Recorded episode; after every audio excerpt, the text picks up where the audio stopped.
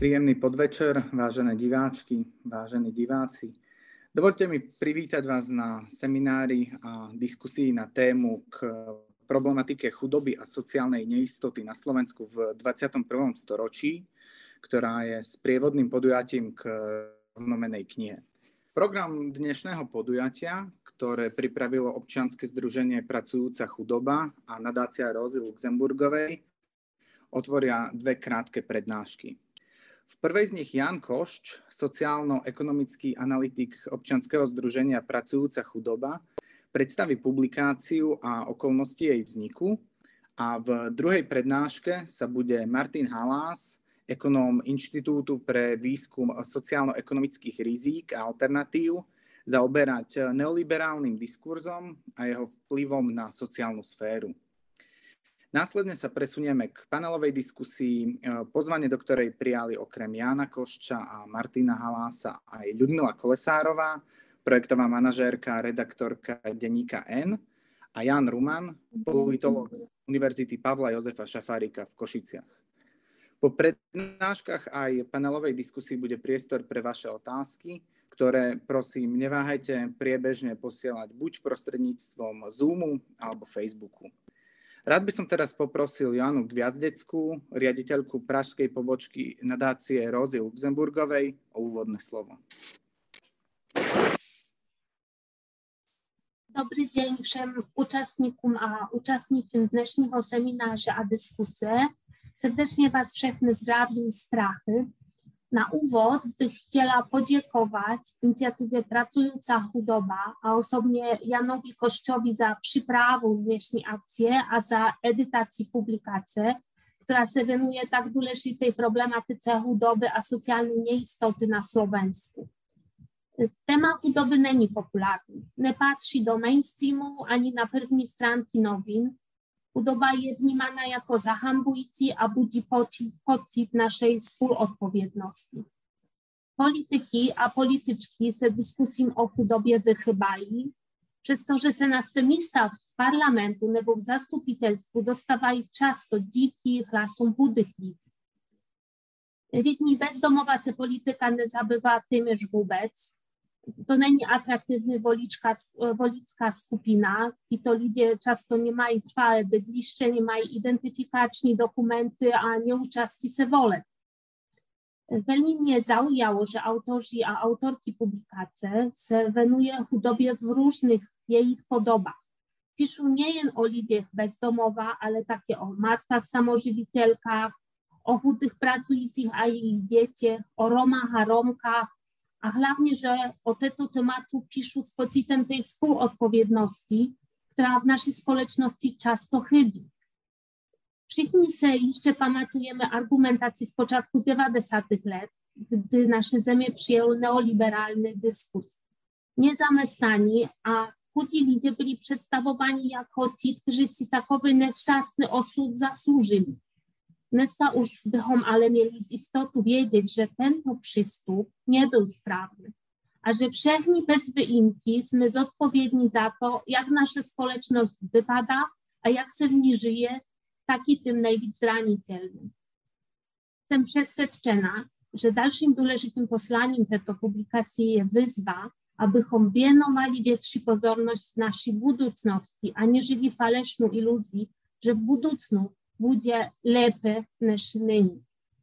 Jeszcze jedno dziękuję moc Janowi, a wszem autorkam, autorom za wienowany czas tak dôležitému tematu.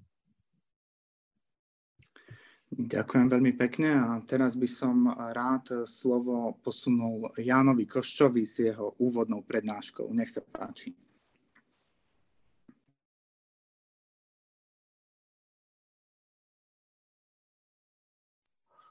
Dobre, takže sa mi podarilo zapnúť mikrofón, ospravedlňujem sa. Dúfam, že vidíte moju prezentáciu. Takže začal by som e, v prvom rade, takisto by som chcel poďakovať všetkým autorkám a autorom, ktorí sa na tejto publikácii podielali, pretože naozaj dali do toho srdce aj svoje vedomosti. A takisto by som chcel poďakovať svojmu spolueditorovi Janovi Rumanovi, ktorý mi vo veľa veciach pomohol a poradil.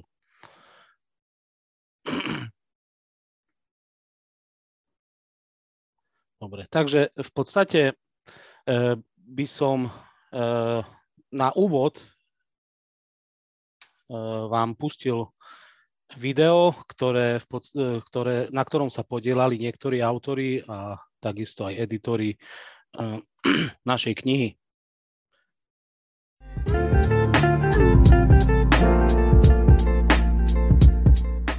Som spolueditorom knižnej publikácie k problematike chudoby a sociálnej neistoty na Slovensku v 21. storočí. Táto publikácia vychádza aktuálne práve teraz a ja spolu aj so ďalším spolueditorom Janom Košťom verím, že táto knižná publikácia pozitívnym spôsobom ovplyvní povedomie o chudobe na Slovensku a možno, že sa podarí aj rozvíjať nejakú diskusiu téme chudoby sa venuje viacero výskumníkov na celom Slovensku, takže ktorí upozorňovali už desiatky rokov na koncentráciu chudoby v tom súvislom páse východ-juh Slovenska. Ja som prichádzala na Gemer s tým, že už som vedela, že vlastne um, je, je to nejaká časť, ktorá má, ktorá má určitú mediálnu povesť. Ľudia, ktorí tam predtým pracovali, vlastne tam už prichádzajú, aby, aby, aby tie, tie miesta rozoberali a e, sú veľmi ako, ako pripútaní k pôde a k nejakému, nejakému typu práce, ktorý, ktorú e, tam prirodzene mali a, a nie je to také jednoduché ich z toho vyviazať a povedať im, že teraz ste slobodní, chodte a hľadajte si prácu, môžete byť kým len chcete byť, lebo, lebo je to veľmi ťažké, je to špeciálne ťažké pre ľudí, ktorí sú viacnásobne znevýhodnení. Som presvedčená, že tá, ten pocit hamby za chudobu, alebo nejaký ten ako pocit, že hovoriť o svojom nízkom príjme, priznať sa k svojmu nízkemu príjmu súvisí v podstate s kapitalizmom, pretože základom kapitalizmu je, že každý zajtra môžeme byť milionár, len sa málo snažíme. Pokiaľ máme takmer 20% ľudí ohrozených chudobou, tak to asi nebude individuálnym zlyhaním, ale musí to byť nejaký systémový problém. Ja si myslím, že práve je veľmi dôležité nazerať na chudobu aj z rodového hľadiska. To znamená, že e, nielen ako keby triedenie podľa muži, ženy, ale samozrejme nazerať na to vlastne, že aké faktory, aké spoločenské nastavenia alebo štruktúry vlastne túto chudobu mužov a žien osobitne spôsobujú. Mne to prišlo také úplne prirodzené, že hovoriť aj o nerovnosti, alebo v prvom rade o nerovnosti, lebo uh, chudoba je niečo, čo má aj svoj protipol a to je bohatstvo, ktoré je v tej spoločnosti prítomné a bez neho sa nedá o chudobe hovoriť. Ľudstvo rozmýšľa nad tým, že dobije Mars a bude ho kolonizovať a pritom nemáme vyriešenú jednu zásadnú vec, ktorou je práve táto chudoba. E, budú nejaké aj fyzické výtlačky, ktoré budeme distribuovať e, do knižníc, e, médiám, nejakým odborníkom, ale PDF verzia bude umiestnená na internete a bude voľne k stiahnutiu tak, aby si ju mohol hocikto pozrieť, prípadne vytlačiť.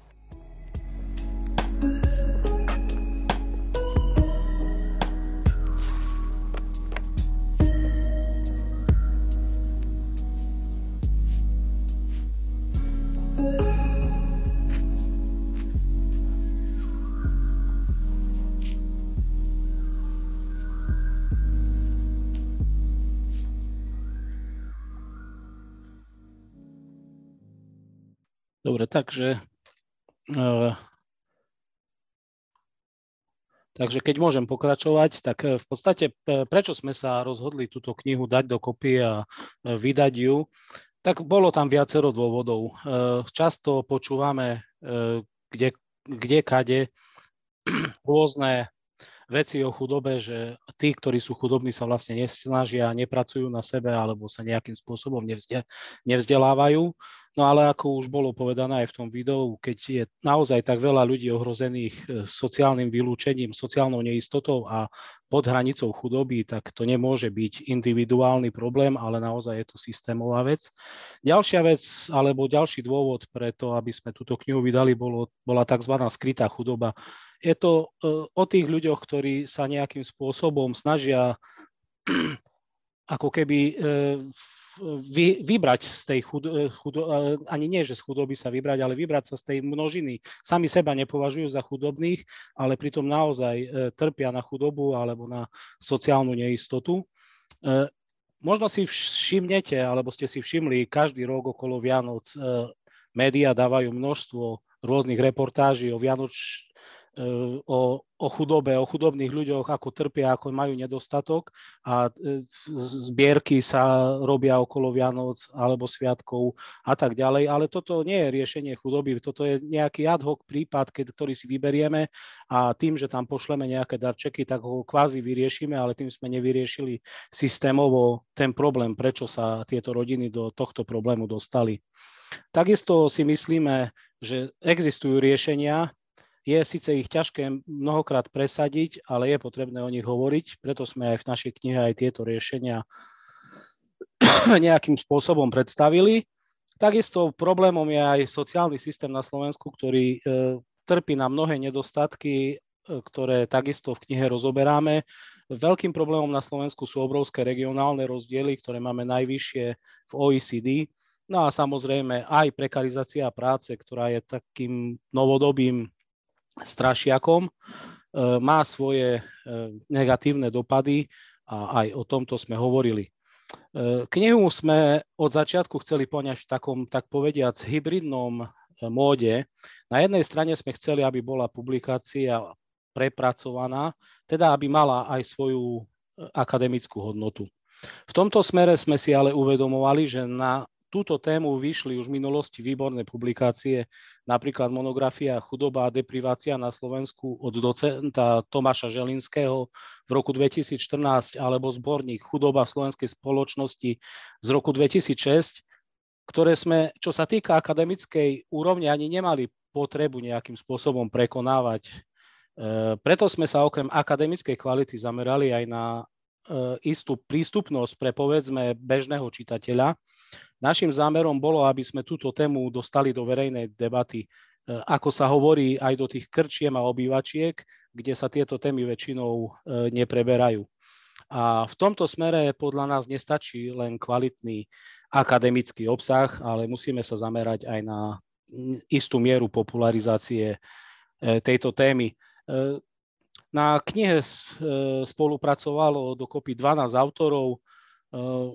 Len tak narýchlo to preberiem. Pán Daniel Gerberi sa venoval aspektom chudoby, chudobe detí a medzigeneračnej reprodukcii chudoby. E, pán Peter Dauner popísal problematiku chudoby v ere antropocénu, pričom sa venoval úlohom politickej filozofie v tomto kontexte.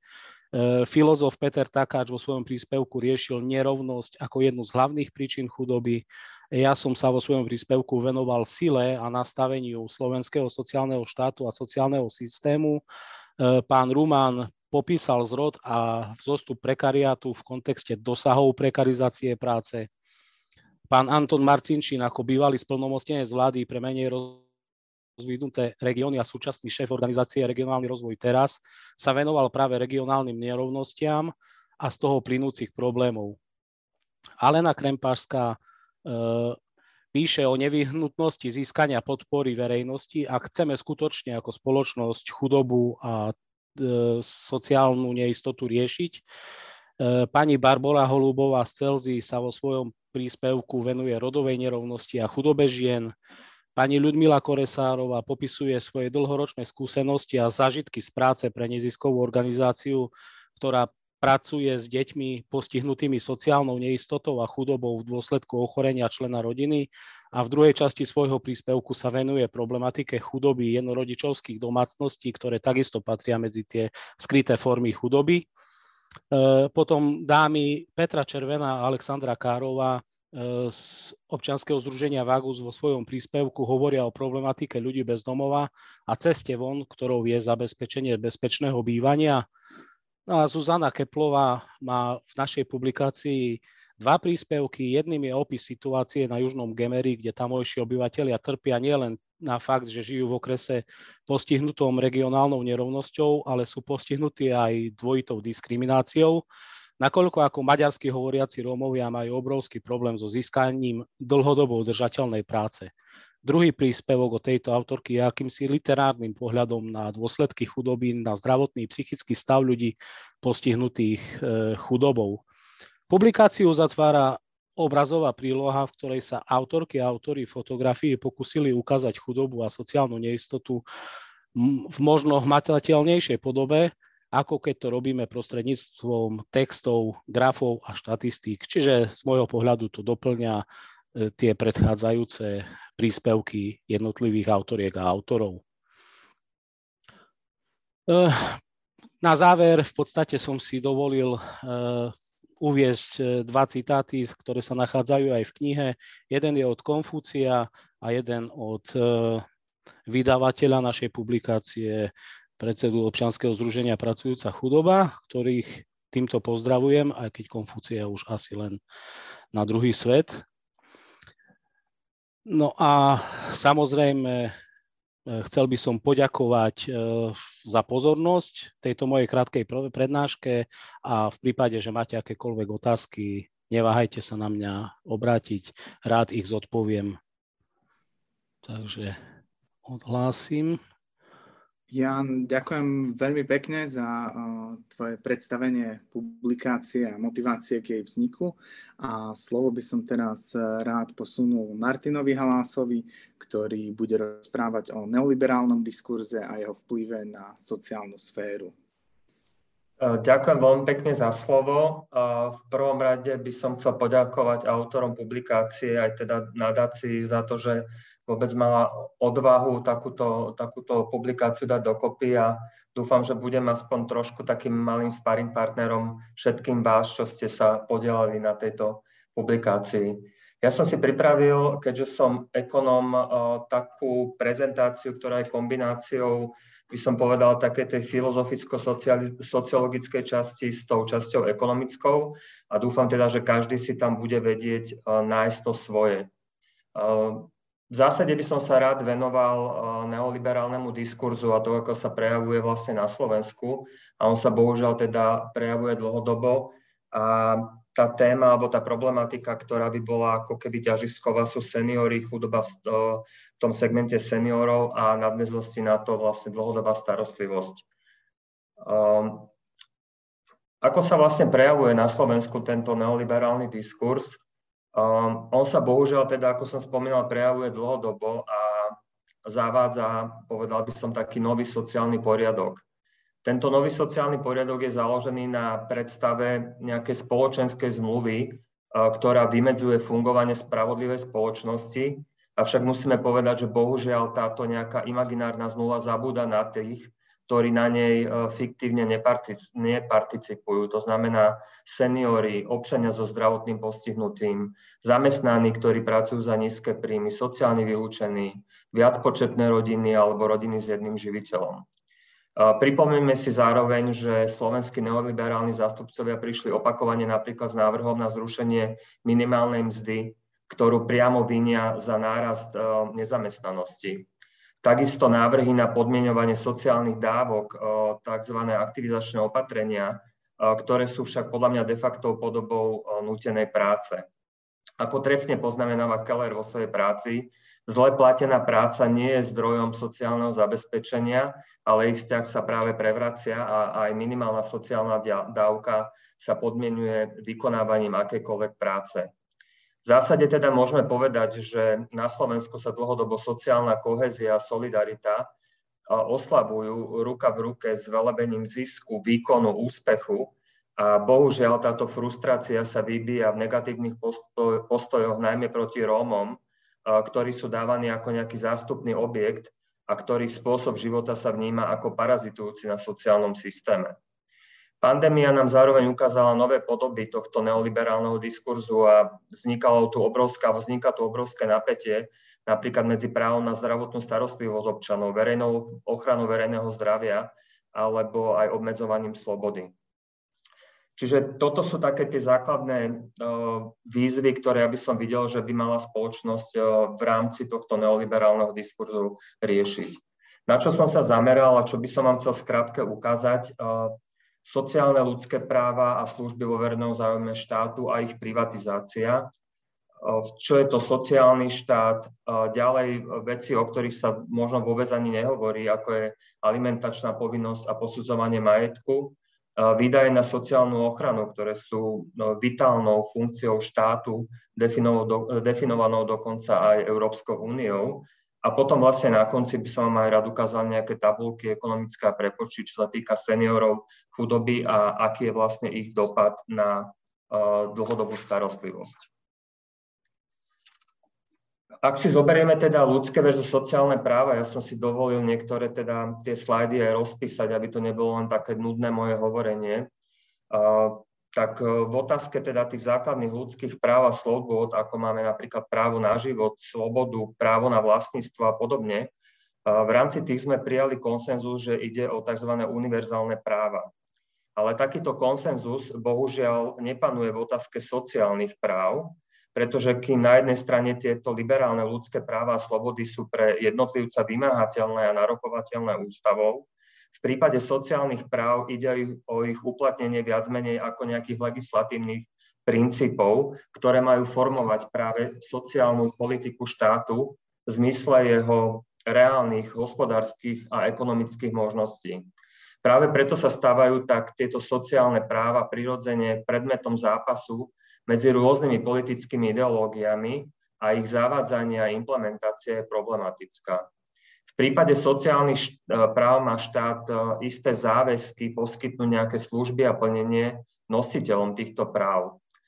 Tieto práva sú zakotvené v mnohých medzinárodných dokumentoch, ktoré už v podstate prijalo aj Slovensko, e, napríklad sociálnu kartu už v roku 1998, Bohužiaľ sa však neimplementujú do praxe a stávajú sa teda predmetom týchto sporov, eh, jednak pri zavádzaní, ale jednak pri výklade a uplatňovaní do praxe. Eh, v zásade však môžeme povedať, že služby vo verejnom záujme, a tu hovoríme napríklad aj v ústave o práve na vzdelanie, na poskytovanie zdravotnej starostlivosti, dlhodobá starostlivosť ako taká, právo na dôstojný život, primerané hmotné zabezpečenie a podobne, sú vlastne v zmysle rozhodnutia Európskeho parlamentu z júna 2011 záväzné pre všetky členské krajiny a tieto práva sú definované ako práva vo verejnom záujme štátu a preto sú pre každý štát vrátane Slovenska a pre jeho občanov aj nárokovateľné.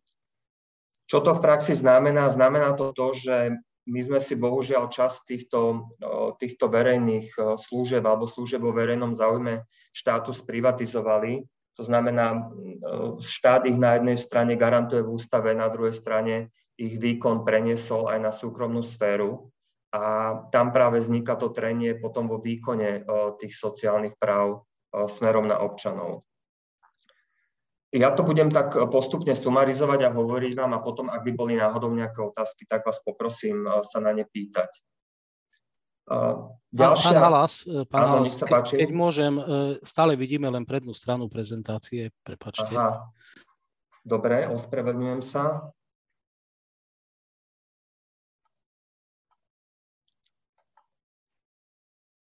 Um, je to lepšie teraz, alebo nevidieť? Áno, áno, teraz vidíme okno Dobre. ľudské versus sociálne práva.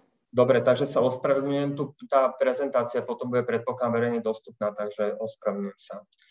Dobre, takže prešli by sme teda k ďalšiemu slajdu a ten vlastne hovorí o, toto je taký pre mňa slajd, ten, to, čo nazývame, že sociálny štát. A tu máte uh, z knihy Pikettyho vlastne uh, daňové výnosy v krajinách od roku 1870. V podstate môžeme hovoriť, keď tam vidíme na tej časovej osi, o tom, koľko jednotlivé štáty, je tam vybraté Švedsko, Francúzsko, Veľká Británia, USA, vybrali na daňových a odvodových výnosoch a respektíve koľko potom prerozdeľujú na, na rôzne programy. Aktuálne môžeme povedať, že posledných 20 rokov to v týchto všetkých štátoch funguje tak, že je to vlastne na spodu napísané, polovica peňazí v rámci výdajov na sociálnu ochranu ide na zdravotnú starostlivosť a vzdelanie a druhá polovica na vlastne dôchodky a na platby dávok. Tieto výdaje na sociálnu ochranu, ako som spomínal, sú definované vlastne Európskou úniou, ktorá hovorí, že sú to také tie vitálne výdaje, ktoré vynakladá každý štát v rámci toho, čo nazývame ľudovo, že sociálny štát. To znamená, to sú tie výdaje, ktoré vlastne majú pokrývať tie základné funkcie, ktoré štát má. Slovensko bohužiaľ bolo, keď sa pozrieme spätne napríklad v roku 2008 až 2012, úplne na chvoste krajín Európskej únie z pohľadu výdavkov na sociálnu ochranu, keď sme vynakladali iba niečo okolo 12 z HDP. To porovnanie k HDP ja považujem ako keby také najrelevantnejšie, keďže je to vlastne porovnanie s tým, čo štát je schopný vyprodukovať. Aktuálne sme stále v tej druhej polovici a ten priemer Európskej únie je okolo 20% My vynakladáme vlastne posledných 5 až 7 rokov menej o 3% približne z HDP, ako, vynakladá, ako je priemer krajín Európskej únie. Čiže je to okolo 17% Pre porovnanie Dánsko, ktoré má rovnaký počet obyvateľov, vynakladá až 25% HDP. Takže keď sa bavíme vlastne o chudobe a keď sa bavíme o tom, že či Slovensko dostatočný objem peňazí vynakladá pre svojich občanov na to, čo voláme služby vo verejnom záujme štátu, tak musíme bohužiaľ konštatovať, že nie. A to je možno práve ten kľúč, kde by, kde by vlastne vedeli politici alebo kde by to zriadenie, ten štát vedel prispieť k tomu, aby sa riešila chudoba na Slovensku.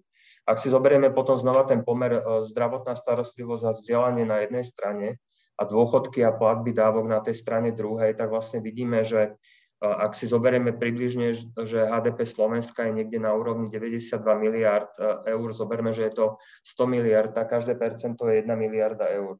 Čiže ak sme dneska pod priemerom krajín Európskej únie o 3% čiže o 3 miliardy, tak môžeme povedať, že každý rok, a to je vlastne deficit, ktorý vzniká každý rok, vynakladáme na tieto služby vo verejnom záujme o 3 miliardy eur.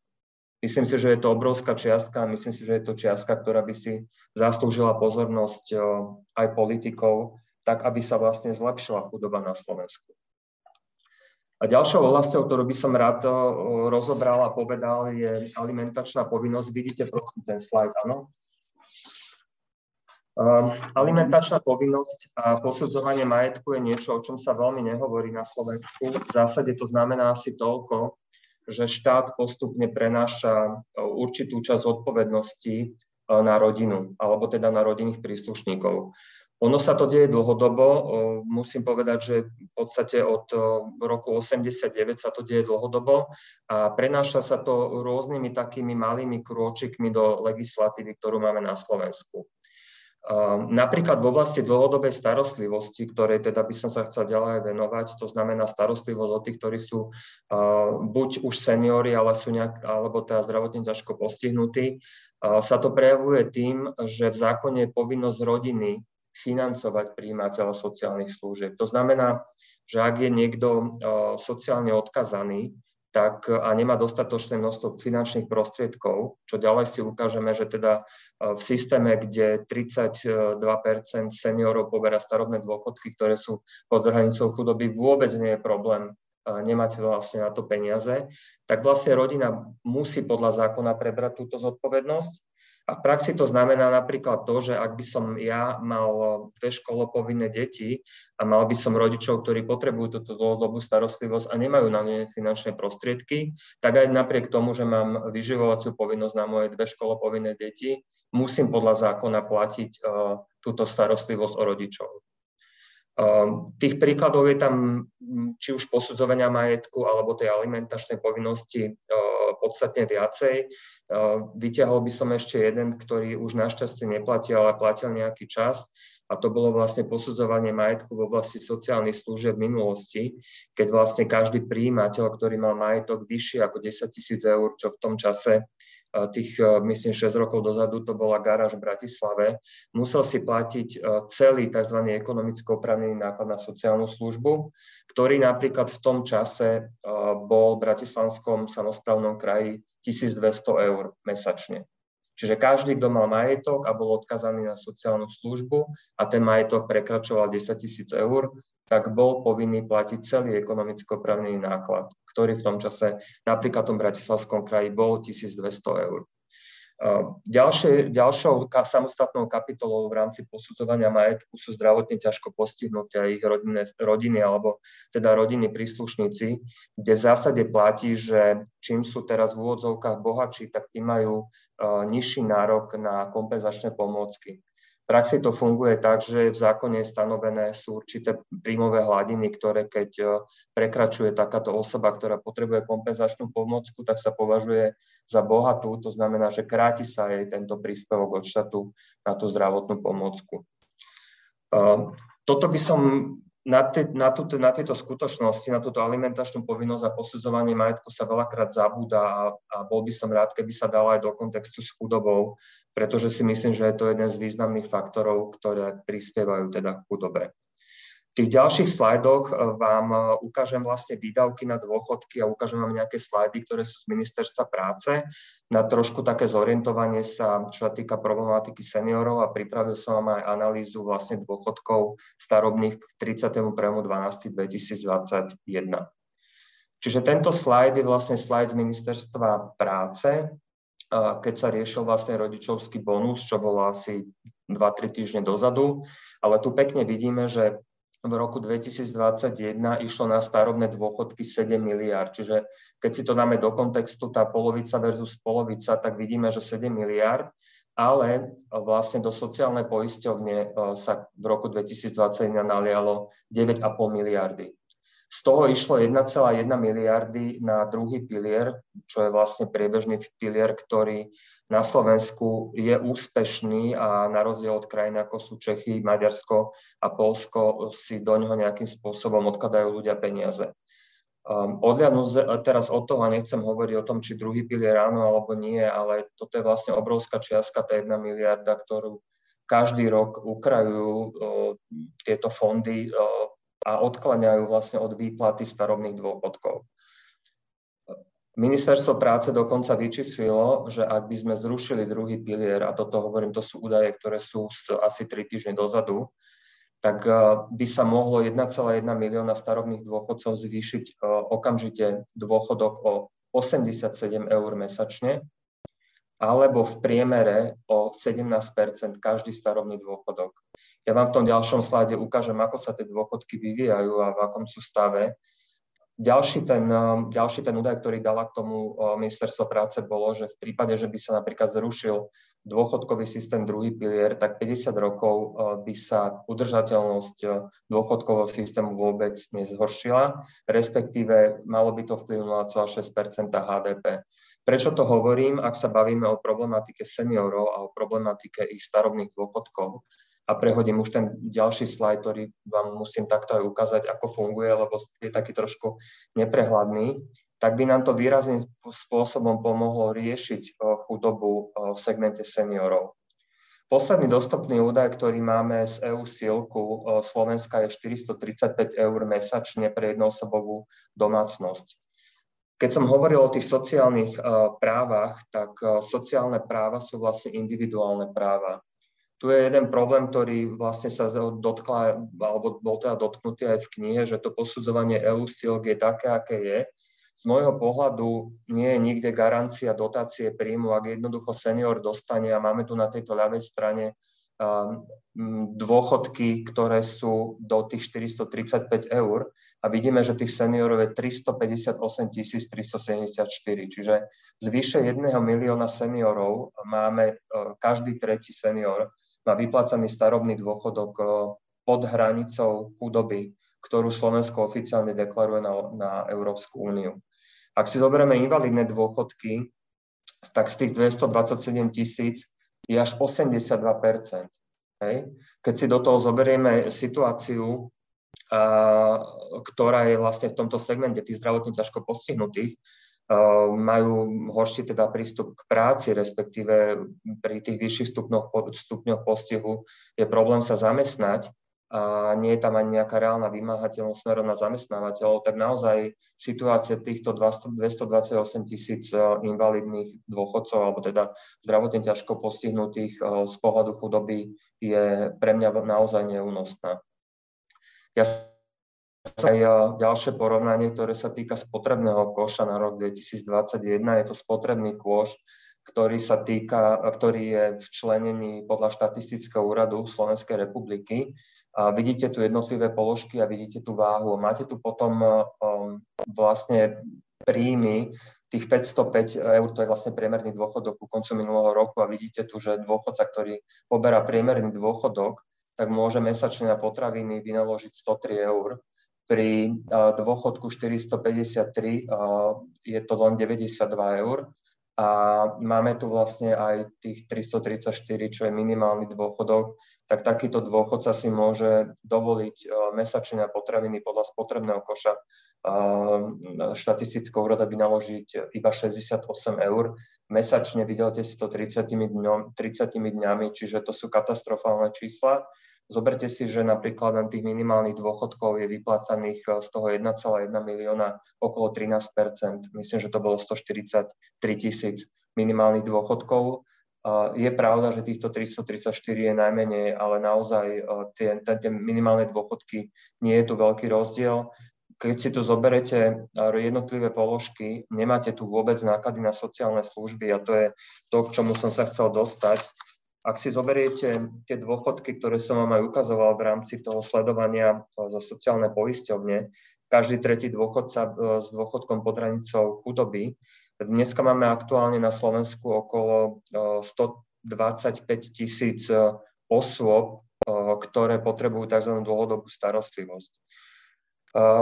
Ak im vypláca štát takéto nízke dôchodky, tak a predstavíme si, že by sme si z takéhoto dôchodku mali platiť napríklad starostlivosť opateru alebo, alebo zariadenie sociálnych služieb, tak je to naozaj nepredstaviteľné. A keď sa potom vrátim k tomu slajdu, ktorý som vám ukazoval z pohľadu tej alimentačnej povinnosti, tak tu nám naozaj vystáva potom otázka, že kto to zaplatí. Pretože ak si zoberieme, že senior by mal dôchodok e, napríklad tých 505 eur a zariadenie sociálnych služieb by tých 500 eur nechal, a ako náklad, ktorý si platí a plus teda potrebuje asi aj nejakú stravu, nejaké lieky, nejaké zdravotné pomocky, tak naozaj tá alimentačná povinnosť, ktorá je daná do zákona, je zbavovanie sa zodpovednosti a vlastne prenašaním celé tej zodpovednosti uh, v rámci chudoby a v rámci teda tejto problematiky na rodinu. Takže e, bohužiaľ, aby som doplnil takú nadstavbu, že netýka sa to teda, netýka sa to teda len tých našich seniorov, ale týka sa to naozaj aj, aj tých rodín, ktoré vlastne to spolufinancujú. Na tom predposlednom slajde som vám dal také nejaké údaje, ktoré, ktoré ešte by som rád uviedol do tejto problematiky. A to je 40 eur denne a 10 tisíc my vynakladáme na, na dôchodky starobné síce veľa peňazí ročne, ale napríklad vynakladáme aj 40 eur denne na väzňa a tých väzňov je 10 tisíc. A na seniora zariadení sociálnych služieb nevykladáme ďaleko toľko prostriedkov. E, zväčša je to e, okolo 350 eur mesačne, ktoré platí štát za takéhoto seniora versus 1200 eur, ktoré platíme za väzňa. Prepašte, že možno dávam porovnania, ktoré sú pre niekoho neporovnateľné, ale pre mňa je to aj um, nejaká otázka priorita úcty voči občanom. 100 miliónov eur ročne je čiastka, ktorú sme vyčíslovali a vyčíslujeme každý rok že sa znova štát zbavuje zodpovednosti. Sú to vlastne úkony, ktoré by v rámci zdravotnej starostlivosti mali byť preplacané napríklad z zariadenia sociálnych služieb a ktoré, ak ste v nemocnici, tak ich platí e, vlastne štát alebo sa platia zo zdravotnej poisťovne, ale ak ste zariadení sociálnych služieb, tak práve ich platíte v tom poplatku, ktorý platíte zariadeniu. Robila sa jedna veľká analýza, no, v rámci ktorej sa mapovali tieto výkony, sú to tzv. ošetrovateľské výkony a oni aj napriek tomu, že sú čiastočne preplácané, štát na nich každý rok šetrí okolo 100 miliónov eur. A to sú napríklad teda peniaze, ktoré by mali platiť zdravotné poisťovne, ale platia ich príjimateľe sociálnych služieb a ich rodinní príslušníci. Týchto 87 eur eh, mesačne a 17 eh, všetkým, to sú vlastne tie dôchodky, to je ten údaj, ktorý vyčíslilo ministerstvo práce, že ak by sa napríklad eh, zrušil druhý pilier, alebo respektíve prestali by sa tie peniaze zo, zo sociálnej poisťovne odvádzať do tohto piliera a bolo by možné takýmto dramatickým spôsobom navýšiť pre všetkých 1,1 milióna seniorov na Slovensku dôchodky. Toto slovo deinstitucionalizácia je veľmi dôležité slovo, pretože ono sa veľmi, aj dneska som čítal taký článok, Bratislavský samozprávny kraj stojil ako prioritu, len sa to tak veľmi zamieňa, že to je vytváranie komunitných centier. Deinstitucionalizácia je právo slobodného výberu príjimateľa sociálnej služby na finančne a miestne dostupnú zdravotnú staro- e, sociálnu starostlivosť. Znamená to asi toľko, že Slovensko je jediné z okolitých štátov, ak rátame Rakúsko, Česko, Maďarsko, Polsko, ktoré nemá zavedenú deinstitucionalizáciu. V rámci tejto deinstitucionalizácie vlastne pristúpili všetky okolité štáty k tomu, že neplatia príspevok na sociálnu službu poskytovateľovi, tak ako to je u nás, ale príjimateľovi. A tento príjimateľ sa potom s tými peniazmi slobodne rozhodne, že či si zaplatí starostlivosť doma, v komunitnom centre alebo zariadení sociálnych služieb. U nás bohužiaľ sú všetci títo ľudia odkazaní na to, či nezomrú, dokiaľ sa dostanú v rámci poradovníka do zariadenia sociálnych služieb, alebo sú odkazaní na to, že svojho nízkeho dôchodku si budú musieť zaplatiť opatrovanie, na ktoré veľakrát nemajú. A to potom vytvára následné problémy, ako sú tie, že opatrovateľky odchádzajú do zahraničia, pretože ich nemá kto zaplatiť, pretože nedostávajú tento príspevok v rámci teda tejto, týchto sociálnych služeb príjimatelia, ale poskytovateľia. My sme vyčíslovali už dlhodobo a robili sme túto analýzu napríklad aj so Slovenskou komorou sestier a porodných asistentiek, že na Slovensku by mohlo vzniknúť okolo 30 tisíc nových pracovných miest, pokiaľ by sa tento príspevok dal priamo týmto ľuďom, priamo príjimateľom, lebo napríklad v Čechách je taká skúsenosť a oni to majú zavedené už viac ako 11 rokov. Viac ako 70 príjimateľov sociálnych služieb si zvolilo svoje prirodzené prostredie, to znamená opatrovanie doma, zostali v domácom prostredí. A ono to na konci dňa šetrí prostriedky štátu pretože naozaj tie zariadenia, sledovali ste tú diskusiu, ktorá prebiehala, sú drahé, nie sú uspôsobené a naozaj to zotrvanie v tom prirodzenom domácom prostredí je, je pre toho človeka najlepšie. Ten posledný argument, prečo vlastne skúmať chudobu z pohľadu jednotlivca, z pohľadu toho, že teda tie sociálne práva sú individuálne, je to, že aj náš poistný systém je individuálny. To znamená, každý z nás si odvádza dôchodkové zdravotné poistenie, či už sám, alebo za neho odvádza štát.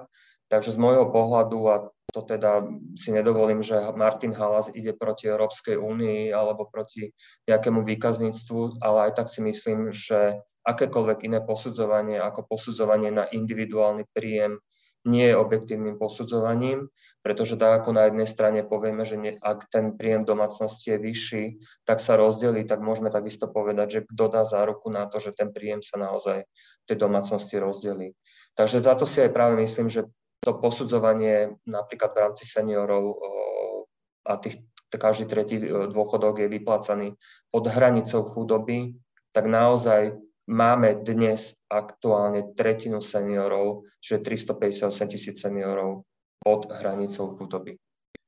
Čiže toto je predposledný slajd a ten posledný, ktorý som dal, a prepašte, že tak možno rozprávam s väčšou kadenciou, snažím sa vmestiť do toho času, ktorý mám, je seniory, zdravotníctvo, ústavné práva. Toto je vlastne problém, ktorý súvisí a, a za to som sem dal s tou dlhodobou starostlivosťou a s tým, čo som hovoril, že ten príspevok na tú, na tú sociálnu službu má byť vyplácaný právom tomu príjimateľovi, pretože u nás je bohužiaľ taká situácia na Slovensku, že tieto práva sa končia po 30 dňoch pre seniorov Neviem, či ste mali tú skúsenosť, ale bohužiaľ každý z nás raz za život má, že sa niekomu z jeho rodiny niečo takéto stane, že zostane odkazaný na sociálnu službu a potom je to vlastne prenašanie takéhoto človeka zo zdravotníckého zariadenia alebo teda poskytovateľa zdrav- e, zdravotnej starostlivosti, až pokiaľ sa mu teda umožní a nájde nejaké takéto zariadenie sociálnych služieb. Ale bohužiaľ e, je to práve kvôli tomu, jednak, že nevyplácame ten príspevok a jednak je to aj kvôli tomu, že sme si naozaj sprivatizovali časť tých služieb vo verejnom záujme štátu, či už sociálnych služieb alebo zdravotníctva. Takže z mojej strany všetko. Ďakujem za vašu pozornosť a prajem pekný deň. Ďakujem pekne pánovi Halásovi za jeho podnetnú prednášku. A ja hneď nadviažem otázkou, ktorá nám prišla z publika. Je to otázka od Petra Takáča, zacitujem. Dobrý večer. Zaujímalo by ma, aký je neoliberalizmus ústredným politickým projektom posledných 40 rokov, prečo sa k nemu vládnúci politici odmietajú priznať.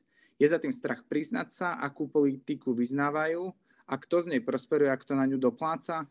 Ďakujem. Predpokladám, že ide otázku na pána Halása. Nech sa páči.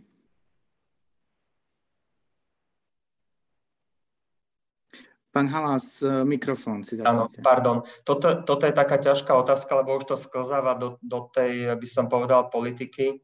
Uh, ja som veľmi rád, uh, by som trošku odbočil, že vznikla táto publikácia, lebo napríklad pán Koš veľmi tam intenzívne rozpráva o tých sociálnych právach. A práve to je ten rozdiel mm, sociálny štát versus ten neoliberalizmus, ak sa pozeráme na tie sociálne práva a vlastne na to, že každý ten občan aj podľa ústavy má nárok na určité veci. To primerané hmotné zabezpečenie a, a ochrana pred chudobou je z môjho pohľadu ten, ten absolútny základ. Čiže tá neoliberálna politika. Je to, je to proste o tom, že každý sa snaží uh, si, si vytvárať uh, to svoje prostredie, len keď by sme sa teda bavili priamo o Slovensku, máme tu stranu, ktorá je plne liberálna, Sásku pána Sulika, ktorá teda vyznieva tak veľmi uh, sympaticky. Na druhej strane, keď si zoberiete teraz problémy, ktoré boli aj v rámci energetickej krízy, nielen teda energetickej chudoby, ale, ale aj celkovo skrakovali nejaké subjekty koncom roka, ktoré predávali elektrickú energiu a podobne. A potom sa zrazu aj tí ľudia, ktorí sa veľmi bojujú za ten otvorený trh a za to, aby sme tu mali vlastne len tú otvorenú, tú liberálnu ekonomiku, zrazu povedia, že no ale kde je štát? A, a prečo to nerieši štát? Takže, takže naozaj, sa, naozaj ten, ten štát je ten, ktorý musí držať o, tie určité služby a dnes už vieme a empiricky, že sú určité oblasti, v ktorých jednoducho ten, ten štát nesmie umožniť, alebo nie, nie že nesmie, ale to, to, čo sa deje ako keby privátne, napríklad aj v zdravotníctve, to by mal byť určitý nadštandard, ale pokiaľ máme v ústave, že štát má zabezpečovať zdravotnú starostlivosť, tak jednoducho nemôžeme mať polku toho trhu poskytovateľov súkromných. Neviem, či som to povedal. Ďakujem pekne za otázku aj za odpoveď. E, bude ešte priestor sa samozrejme k týmto témam vrátiť. A predtým, než postúpime k panelovej diskusii, by som rád doplnil, že v programe ste mohli postrehnúť aj pani Zuzanu Kusu. Tá sa však ospravedlnila a bohužiaľ sa k nám dnes večer nemôže pripojiť každom prípade eh, však okrem prednášajúcich do panelovej diskusie pozývam aj pani Ľudmilu Kolesárovu a Jana Rumana. A samotnú diskusiu si eh, dovolím otvoriť otázkou, ktorá môže vyznieť trochu banálne, ale myslím, že je dôležitá mm, jednak pre celý ten diskurs o chudobe, o sociálnej neistote. Spôsobov, akým si predstavujeme chudobu, je niekoľko a preto si myslím, že je vhodné našu diskusiu začať otázkou, čo vlastne znamená chudoba v 21. storočí, pretože zaiste existuje niekoľko jej definícií a niekoľko aj spôsobov, akým je zažívaná v tom skutočnom živote. Takže možno by sme mohli rozdiskutovať otázku, aké je možno to nejaké absolútne vymedzenie chudoby, aké je relatívne vymedzenie chudoby. Pán Halás už e, niečo naznačil, e, čo sa týka slovenskej hranice e, chudoby vo výške 435 eur, ale isté to nie je jediná hranica, ktorá je relevantná jednak pre diskusiu, jednak pre životnú skúsenosť mnohých ľudí. A taktiež pokojne sa môžeme dostať aj, aj, aj k tomu, čo chudoba znamená konkrétne v tom každodennom živote. Takže nech sa páči, priestor, priestor pre vás. Tak ja si vezmem slovo, ak môžem, na úvod. Som málo teoretická a viac praktická, takže možno, že tak aj, takto aj budem formulovať svoju odpoveď ja.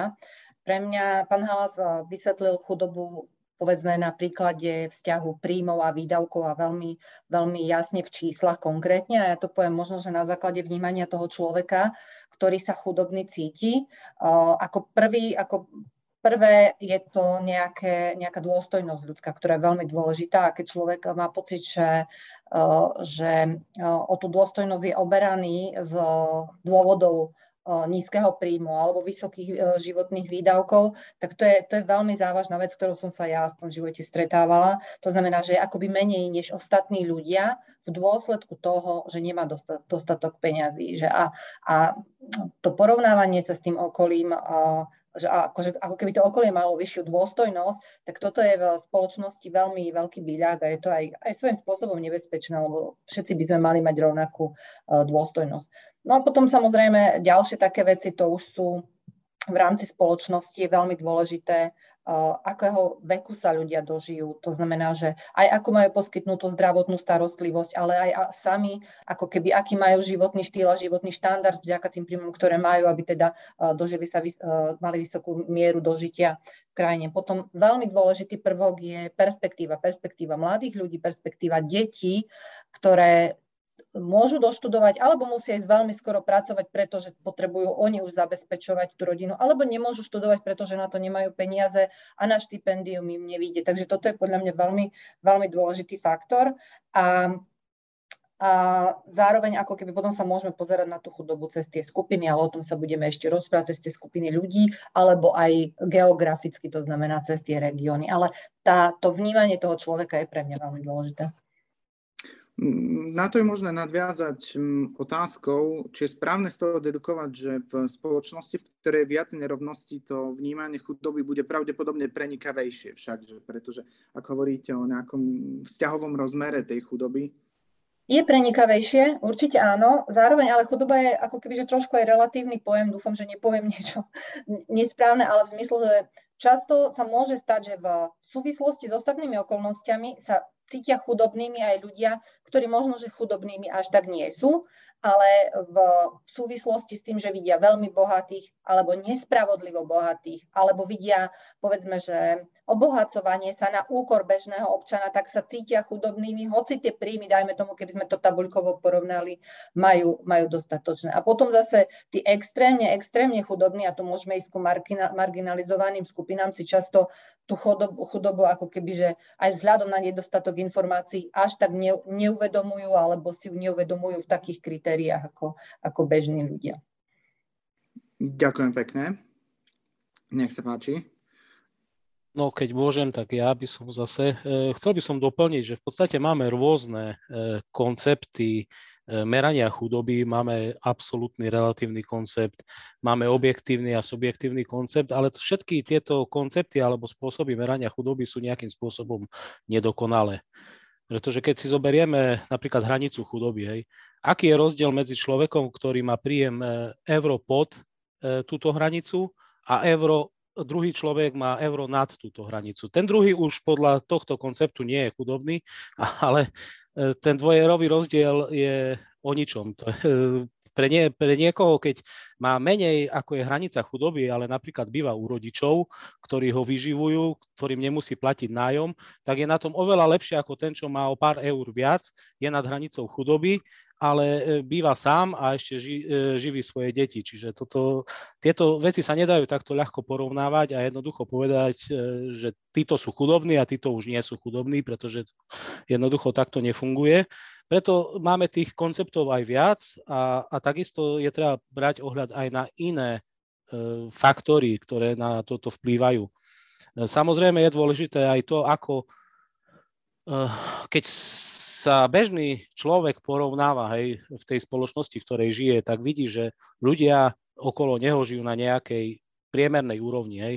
Ja neviem, poviem, máme dom, byt, máme auto, máme prácu, tak e, žijeme, v podstate sa považujeme za tých, ktorí nie sú chudobní. Ale ak máme suseda, ktorý vedľa nás žije a živorí e, z nejakých dôvodov, tak samozrejme on sa bude vnímať za chudobného, hoci možno jeho príjem pres, presahuje tú hranicu chudoby.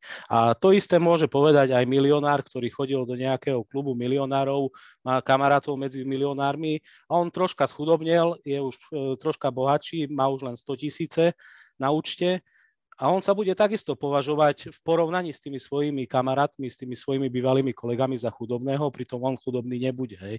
Čiže to je ten subjektívny koncept. Čiže tie, to vnímanie chudoby môže byť rôzne. Problém je ale to, keď chudoba už poškodzuje e, jednotlivca, ale aj celkovo spoločnosť. Pretože naozaj je to problém nie len tých jednotlivcov, ktorí sú alebo žijú v chudobe, ale je to problém celej spoločnosti, ktorá dopláca na to, že nejaká významná časť spoločnosti žije v chudobe alebo v sociálnej neistote. Uh-huh, uh-huh. Ďakujem pekne. Pán Halas, vy ste uviedli údaj o, o hranici chudoby, ktorá je na Slovensku vymedzená na úrovni 435 eur. Vedeli by ste prosím doplniť, na základe čoho je stanovená práve takto? Tak to sú vlastne údaje, ktoré myslím, opravte ma pán Koščak, nehovorím správne, ktoré sa riešia na tej úrovni EU SIL, to znamená, že je tam nejaké meranie, ktoré je štandardizované pre každú krajinu Európskej únie a vychádza z nejakých príjmov, ale je, je, to, je to de facto tak, ako hovoril pán Koš, to znamená, že to, to vnímanie môže byť subjektívne.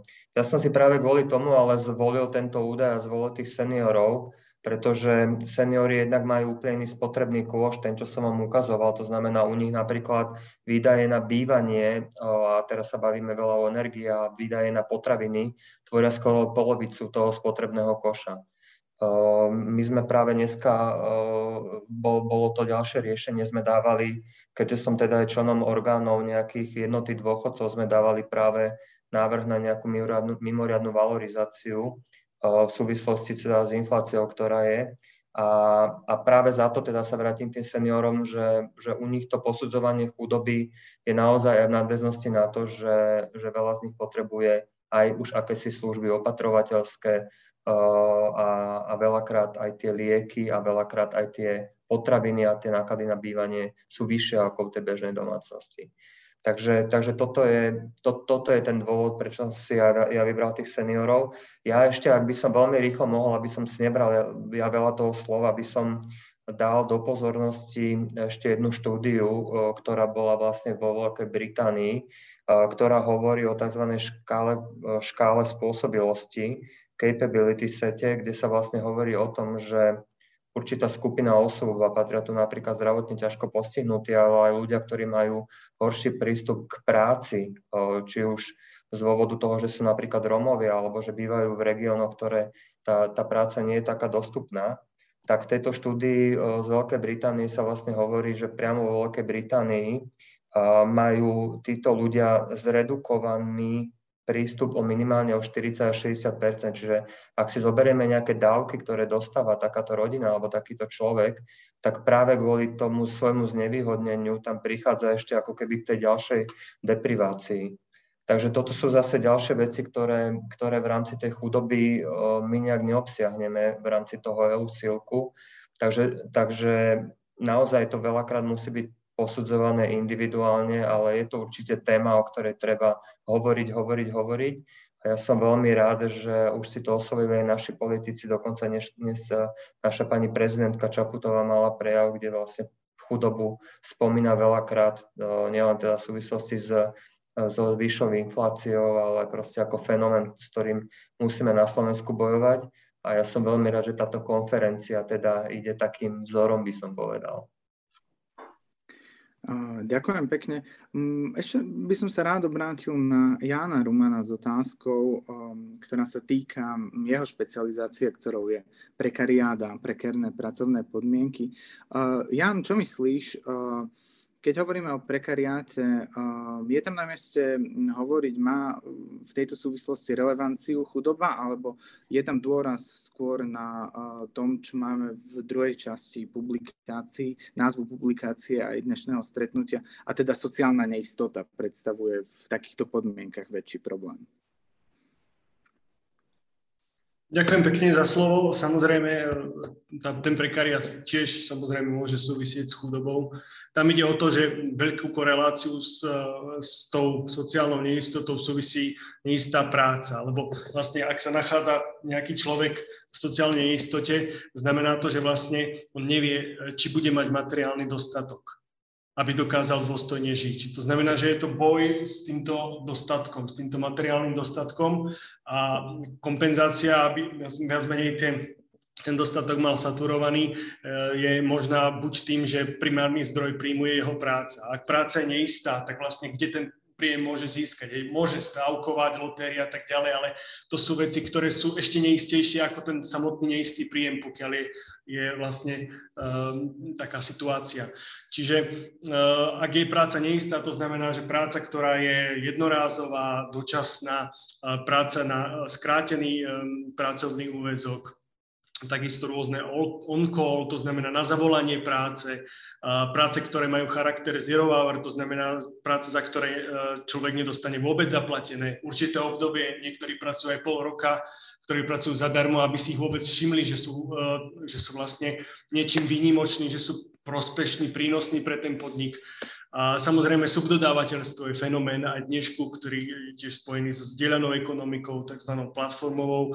Čiže toto sú vlastne neisté, neisté práce a z toho plynú aj neisté príjmy. Samozrejme toto môže spôsobiť, že ten človek sa ocitne pod hranicou chudoby, alebo vlastne, alebo vlastne tým, že vykonáva neistú prácu, uh, nachádza sa v neistej situácii a, a samozrejme môže to byť pracujúca chudoba, môže to byť trvalá nezamestnanosť, uh, nárazové práce a tak ďalej. Čiže tieto fenomény sú každopádne uh, naozaj, naozaj vytvárajú nejaký ten dopad na tú spoločnosť a samozrejme aj na toho jedinca, ale v tomto zmysle aj na spoločnosť, pokiaľ je to príliš veľkom rozsahu.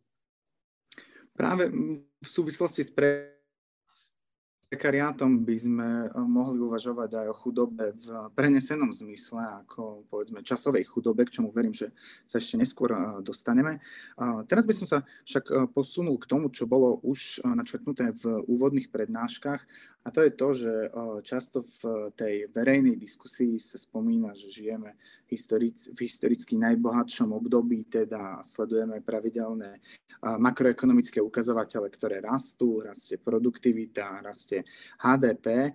Otázka je, mm, čo, či to nevyhnutné znamená, že bohatneme a ak áno, tak e, či to cítia aj ľudia v každodennom živote. To znamená, ako súvisia tie makroekonomické ukazovatele e, s tou životnou realitou pracujúcich ľudí, prípadne nezamestnaných ľudí. No, keď, keď môžem, tak e, k tomu by som sa ja vyjadril. Áno, e, samozrejme, e, rozpráva sa o tom, ako spoločnosť stále napreduje, rastie nám HDP, všetci bohatneme, čo je na jednu stranu pravda, pretože v nejakom priemere je to naozaj takto. Ten rast HDP alebo celkového bohatstva alebo to, tej životnej úrovne je neoškriepiteľný pred 50-60 rokmi nebola bežná ani tečúca voda, ani elektrina, e, ani bývanie na takej úrovni, ako máme. Ale samozrejme e, ten rast alebo to zlepšovanie situácie sa netýka všetkých. Hej. E, stále je tam nejaká časť obyvateľov, ktorá je z nejakých dôvodov z toho vylúčená a to je práve z môjho pohľadu problém, pretože keď naozaj ako spoločnosť bohatneme, tak by sme mali bohatnúť všetci, a mali by sme potiahnuť aj tých, ktorí e, nie sú natoľko šťastní, aby e, rastli s tou spoločnosťou, alebo nie sú v takej situácii, aby dokázali spolu s tou spoločnosťou rásť. Pretože hovorí sa, že spoločnosť by sa mala posudzovať podľa toho, ako sa dokáže správať e, k tým najslabším spomedzi seba. A v tomto si myslím, môj súkromný názor je, že ako spoločnosť zlyhávame, pretože tých najslabších nedokážeme vytiahnuť so sebou na nejakú priemernú úroveň, aby sme naozaj mohli povedať, že bohatneme a sme šťastnejší všetci. Mhm. Môžem, ak môžem teda ja, tak uh, ja súhlasím s tým, že teda, že bohatneme a že naozaj sa ako v tejto krajine máme oveľa lepšie, ale práve túto príležitosť nevyužívame možno, že dostatočne presne na to, aby sme aby sme vytiahli z toho, z toho chvosta životnej úrovne tých ľudí, ktorí, ktorí v chudobe žijú, uh, lebo o to máme väčší ten potenciál, keďže ako krajina bohatneme. A zároveň by sme ako krajina mohli ešte viac bohatnúť preto, lebo chudoba je strašne drahá záležitosť. Chudoba proste e, brzdí x vecí v tejto krajine, čiže by mohla byť ešte bohatšia. Ja to poviem na príklade, ja som nedávno písala o otcovi, ktorý žije sám s tromi deťmi a majú príjem 375 eur. Otec a tri malé deti, 6, 5 a 9 ročné, 8. A čo táto chudoba do budúcna spôsobí krajine, ak teda sa o nich nepostaráme nejakým spôsobom, tam je x vecí, ktoré budú strašne drahé. Ten otec nestíha absolútne preventívne prehliadky, uh, uh, humpluje si to zdravie. To znamená, jedného dňa bude stáť oveľa viac štátny rozpočet na zdravotnej starostlivosti, ako by stali inak. Ďalšia vec. Ak by mu tie deti, nedaj Bože, zobrali, čo už viem, že sa nestane, budú tieto deti v zariadení štátnom stať oveľa viac peniazy ako 375 eur ročne, čiže ten štát už by mu to mohol dorovnať.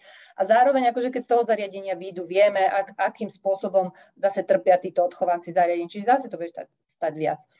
A to ani nehovorím o tom, že v momente, keď sa dostane zacykliť taký človek v pôžičkách a exekúciách, ideálne prostredie pre, pre prácu na čierno na celý život, pretože legálne nemá zmysel pre neho pracovať. A práca na čierno zase je niečo, čo, čo ochudobňuje svojím spôsobom krajinu a nemá, nemá to nejakú, nejakú perspektívu pre krajinu. Čiže, čiže mňa skôr zaujíma to, ako využiť ten potenciál tej bohatej krajiny na to, aby tí chudobní neboli chudobnými a aby tým krajina bola ešte bohatšia.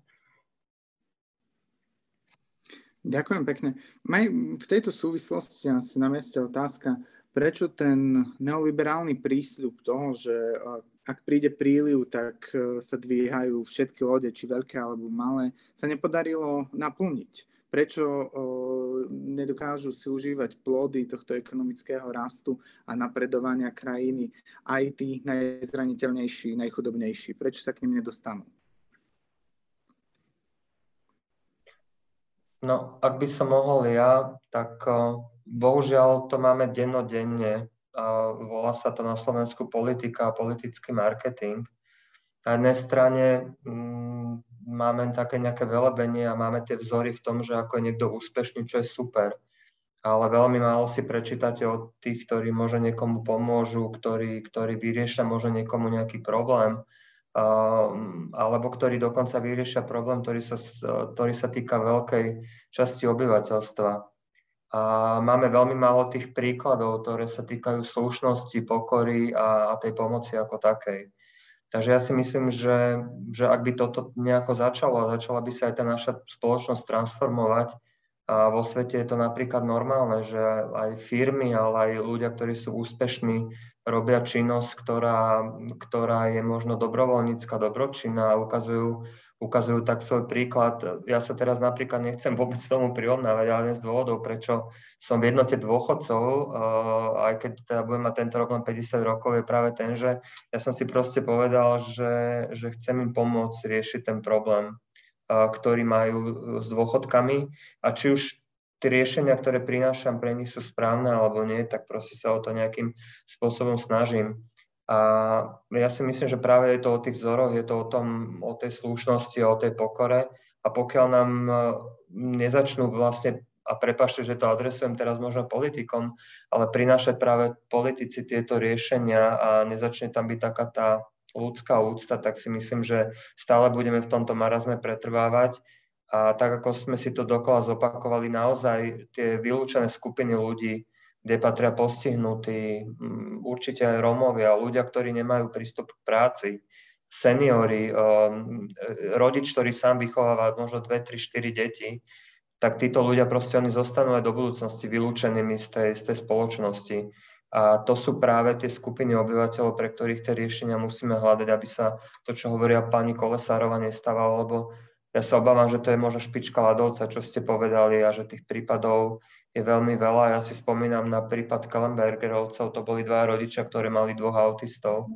Určite si pamätáte, ja som bol u nich asi trikrát na našteve a to bol proste neriešiteľný problém, lebo vždy, keď ste sa obratili na niekoho ďalšieho, tak vám povedal, prečo to proste nejde podľa zákona, hej, a tí ľudia nemohli pracovať, lebo sa museli každý starať o toho jedného autistického syna. Takže, takže asi tá cesta je len v tom, že hovoriť o tom viacej a naozaj hľadať tie, tie riešenia v zákonoch a navrhovať tie zákony tak, aby naozaj boli najmä pre tých vylúčených, nielen pre tých úspešných. Ďakujem pekne.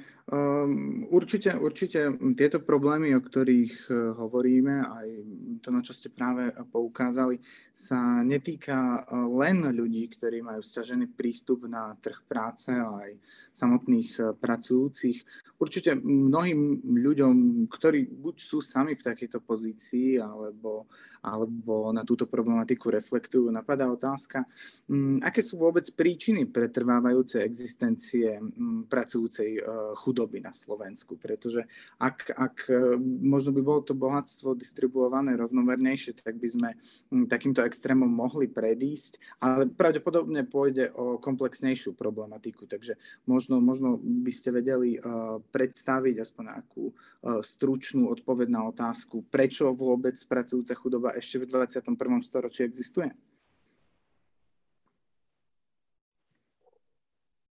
No na túto otázku ja neviem, či aj dokážem vôbec odpovedať uh, uh, nejak uspokojivo, ale myslím si, že uh, aj kvôli tomu, že stále medzi nami uh, existuje taká jedna vlastnosť, ako je nenasytnosť. Hej. Množstvo ľudí má niečo, chce mať ešte viac a ešte viac a ešte viac.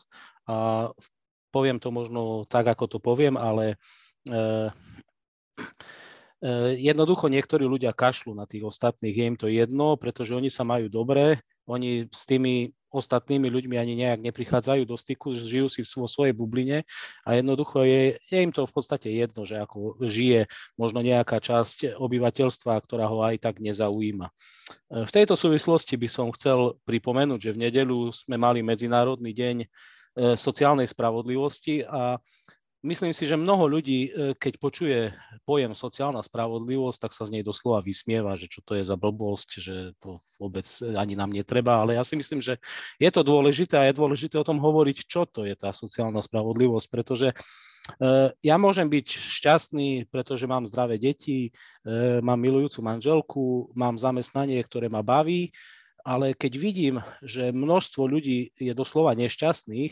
okolo mňa, tak jednoducho mi to nedá, lebo viem, že ten systém nie je, a hlavne keď je na, e, na vine ten systém, ktorý je nespravodlivo nastavený, e, tak e, si myslím, že treba to zmeniť, treba o tom minimálne začať rozprávať, pretože si myslím, že vo verejnej debate sa o tom veľmi málo rozpráva a keď sa rozpráva, tak mnohokrát zosmiešňujúco a nejakým spôsobom uražlivo. A No, myslím si, že jednoducho musíme túto tému tlačiť a rozprávať, vysvetľovať. Tu by som sa chcel vrátiť aj k tomu, čo už bolo v tejto diskusii e, povedané. E, rôzne systémy ako tieto, ako tu tie jednotlivé prejavy e, chudoby alebo sociálnej neistoty existuje, ako, ako to riešiť. Hej.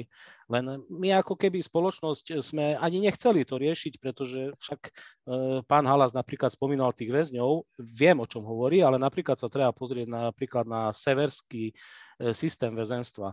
Keď sa tam niekto pozrie na to, ako tam žijú tí väzni, tak si žijú jak v nejakom interhoteli, samozrejme sú obmedzení. E, niekto si povie, však to je šialené, pretože takéto podmienky majú lepšie, ako u nás bežný pracujúci človek v tom, v tom väzení, lenže tí Nóri alebo Švédi si to veľmi dobre spočítali a majú skúsenosti, že aj napriek tomu, že tam zainvestovali veľké peniaze, majú veľmi málo väzňov na počet obyvateľov a druhá vec, e, ich väzenský systém je natoľko výkonný, že minimum z tých ľudí, ktorí sa niekedy dostanú do tej väznice, sa tam ešte vrátia. U nás sa vracia oveľa viac do systému väzenstva a tým pádom je ten náš väzenský systém o mnoho drahší, aj napriek tomu, že nie sú tam také podmienky pre tých väzňov ako e, v tej Škandinávii. To isté napríklad riešenie bezdomovectva v podstate by sa to dalo vyriešiť jedným vrzom, jednoducho tých bezdomovcom dáme bývanie. Lenže na Slovensku je to problém, a to súvisí s tým nastavením systému, pretože my nemáme ani byty pre tých ľudí, ktorí by chceli bývať v nájomnom bývaní. Nemáme jednoducho nič. E, viete dobre, ako teraz e, letia ceny nehnuteľností, či v Bratislave, či v Košiciach, v tých veľkých mestách, ale aj na celom Slovensku, do neuveriteľných výšok. Ak niekto chce e, bývať samostatne, tak si jednoducho musí zobrať hypotéku a zadlžiť sa na 30-40 rokov. No a potom je ťažko tomu človeku, keď e, vysvetliť, že áno, ja som si zobral pôžičku, zadlžil som sa na celý život a teraz ideme dávať byty bezdomovcom, nedaj Bože, Romom z osád a tak ďalej.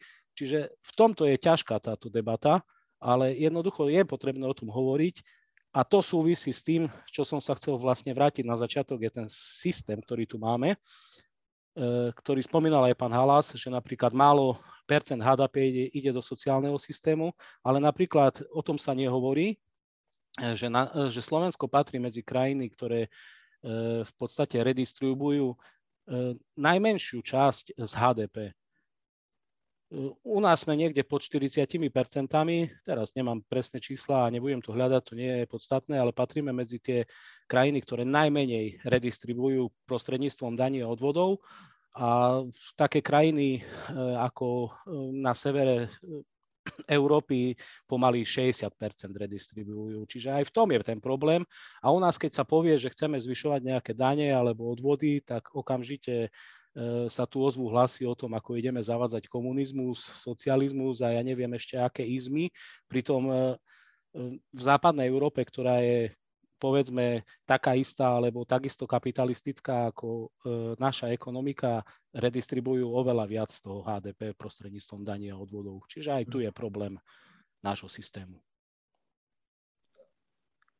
Keby som mohol ja tie nízke mzdy, čo ste navrhli, tak to je fantastická téma prvú vec, čo by som k tomu chcel povedať, je tá, že veľakrát, a spomínal som to aj v mojej prednáške, sa nabúraval ten inštitút minimálnej mzdy. Myslím si, že za 20 rokov máme empirickú skúsenosť, že keď sa navyšovala minimálna mzda, neviedlo to k zvyšovaniu nezamestnanosti. Čiže toto treba, e, toto som rád, že táto mantra vlastne padla. Ďalšia vec, nízke mzdy sú problémom samým o sebe, pretože proste ľudia majú nízku kúpnu silu a bohužiaľ neviem, prečo u nás nefunguje ekonomia, teda ekonomovia aj vo vláde, či už jedna alebo druhá vláda v tom zmysle, že funguje niečo ako agregátny dopyt. To znamená, keď človeku, ktorý si kupuje v podstate len nejaké základné veci, dáte trošku viacej peňazí, to znamená posilíte jeho príjem, on tie peniaze vráca do ekonomiky a dneska naozaj 60 až 80% týchto skupín obyvateľstva, týchto financií ide cez dane, či už priame, nepriame, právo do rozpočtu. Čiže a seniory sú napríklad e, fantastická skupina na toto, pretože oni nechodia, aspoň teda ja takého nepoznám, ktorý by si chodil kupovať luxusné tovary alebo jazdil by na Lamborghini a oni si naozaj kupujú len tie základné veci a vracajú tie peniaze do toho štátneho rozpočtu. Nízke mzdy uh, tvoria alebo generujú nízke dôchodky. To znamená, že ak e, dnes e, ide menej peňazí do nášho no, sociálneho systému, ukazoval som tých 9,5 miliardy, ak by sme mali vyššie mzdy, tak by išlo viacej peňazí a vedeli by sme ich viacej vyplácať na dôchodky, či už starovné, invalidné a podobne. Čiže tento efekt toho, že hovoríme, že sme ekonomika s nízkymi vzdami je zlý, e, pretože oberáme, oberáme sami seba o tie peniaze. Ďalšia vec je, že oberáme a tvoríme si chudobu do budúcnosti. Dnes každý, kto pracuje približne za 900 eur mesačne, pri tom pomere priemernej mzdy a priemerného dôchodku, ktorý je približne 44%, tak týchto 900 euroví sú všetci tí, ktorí budú spadnutí pod hranicou chudoby, ktorá je dnes. Takže my dneska naozaj tých ľudí, ktorí dneska robia niekde tú stovku, tých 100 eur pod priemernou mzdou, tak my si vlastne týmto generujeme ďalšiu chudobu do budúcnosti. Takže vyrábame si ďalšie náklady na to, aby sme v budúcnosti čoraz viacej peňazí vynakladali na chudobu. A tým posledným a veľkým problémom je, o ktorom sa veľmi málo hovorí, e, sú platy a mzdy žien.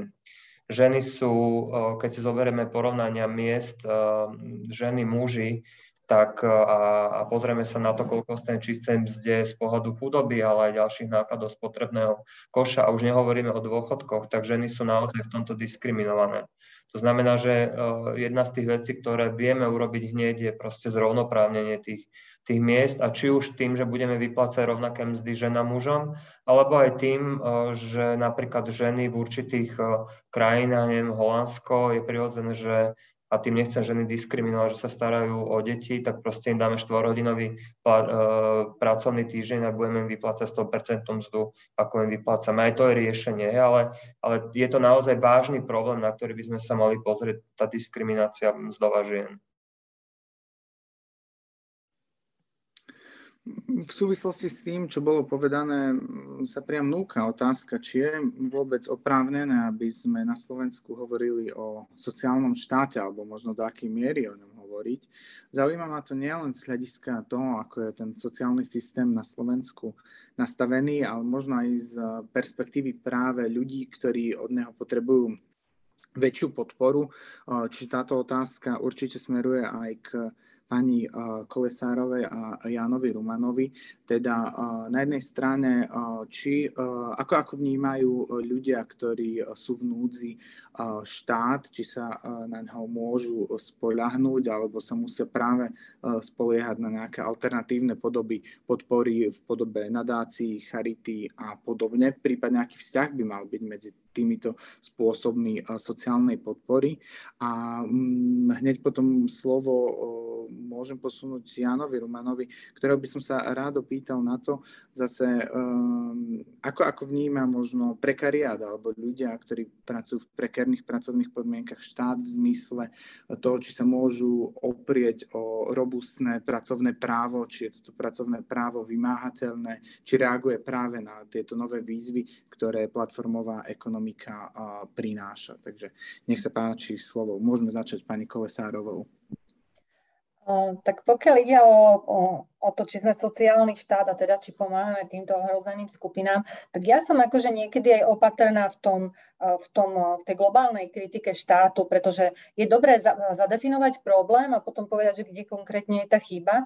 Na druhej strane ja som bola roky svetkom toho, že naozaj som videla, povedzme, že práve v rodinách, kde sú, boli postihnuté deti, tak naozaj tých 14 druhov kompenzácií ja som v mnohých rodinách videla. Videla som tie auta, na ktorých dostali 95% e, e, sumy, videla som tie zdvíhacie zariadenia, tie vozíky.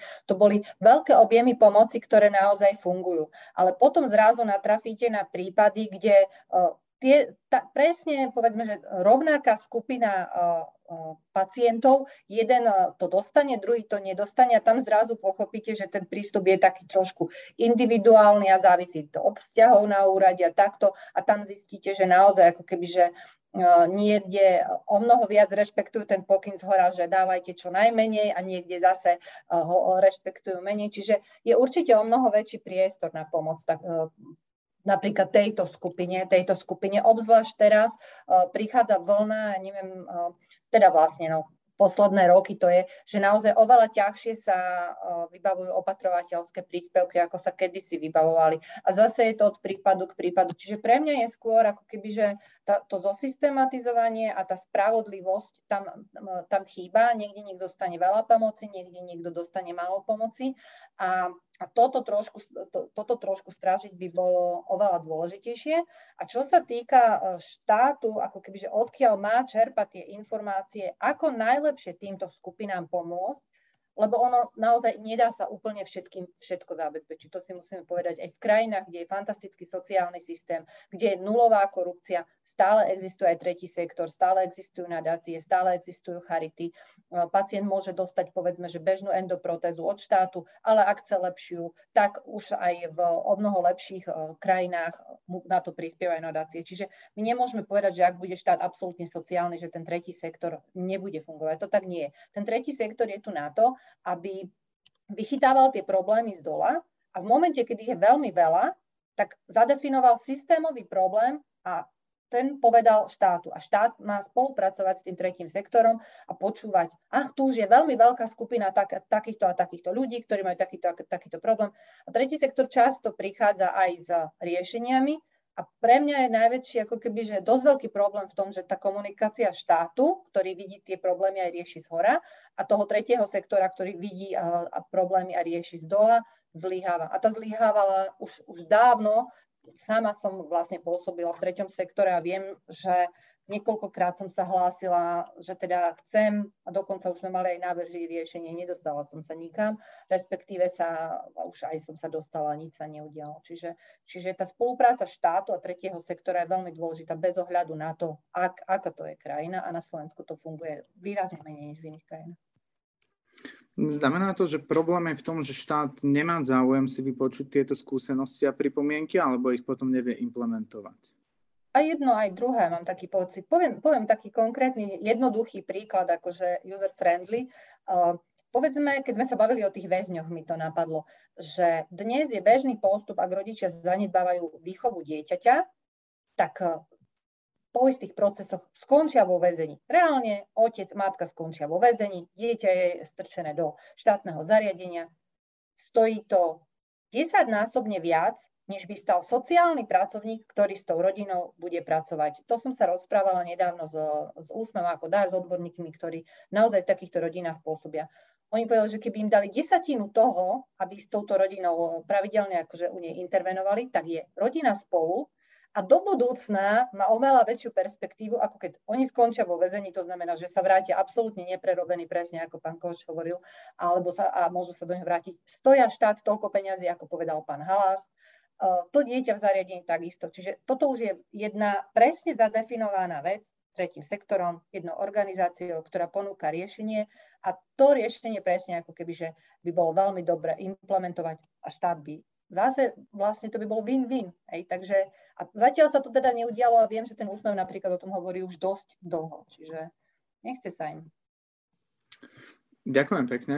Um, Jan Ruman, mm, ako, ako je to so vzťahom sociálneho systému a prekariátu? Môže sa na prekariát spolahnúť alebo prepadáva tým sociálnym systémom?